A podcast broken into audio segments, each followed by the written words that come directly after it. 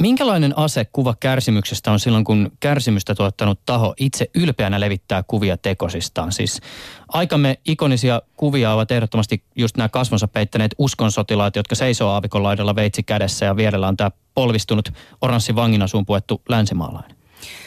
No, nyt myös japanilainen. Niin, nyt äkkiseltään tuntuu, että taisi joku uusi juttu, että, että nyt ähm, ISIS haluaa näyttää näitä näitä kärsimyksen kuvia ja aiheuttamansa kärsimyksen kuvia julkisuudessa. Ja omalla tavallaan se onkin kääntänyt tämän niin kuin länsimaisen julkisuuslogiikan toisinpäin, mutta mä väitän, että tämmöinen tavallaan tämmöinen palkintokuvien, trophy-kuvien perinne on aika vanha. Et esimerkiksi, esimerkiksi Yhdysvalloissa 1900-luvun alussa, kun valkoihoiset lynkkas tummaihoisia, niin näitä kuvia läheteltiin esimerkiksi postikortteina näistä puissa roikkuvista palaneista – palaneista tummaihoisista lynkkauksen uhreista.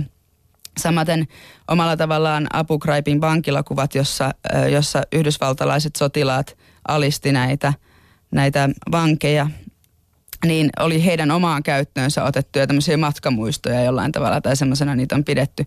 Ne vaan pääs karkaamaan sitten mm. ikävästi pois. Että kyllä tämmöinen niin tapa myös nauhoittaa ja kuvata ja säilyttää omaa tekemäänsä julmuutta, niin on, on olemassa.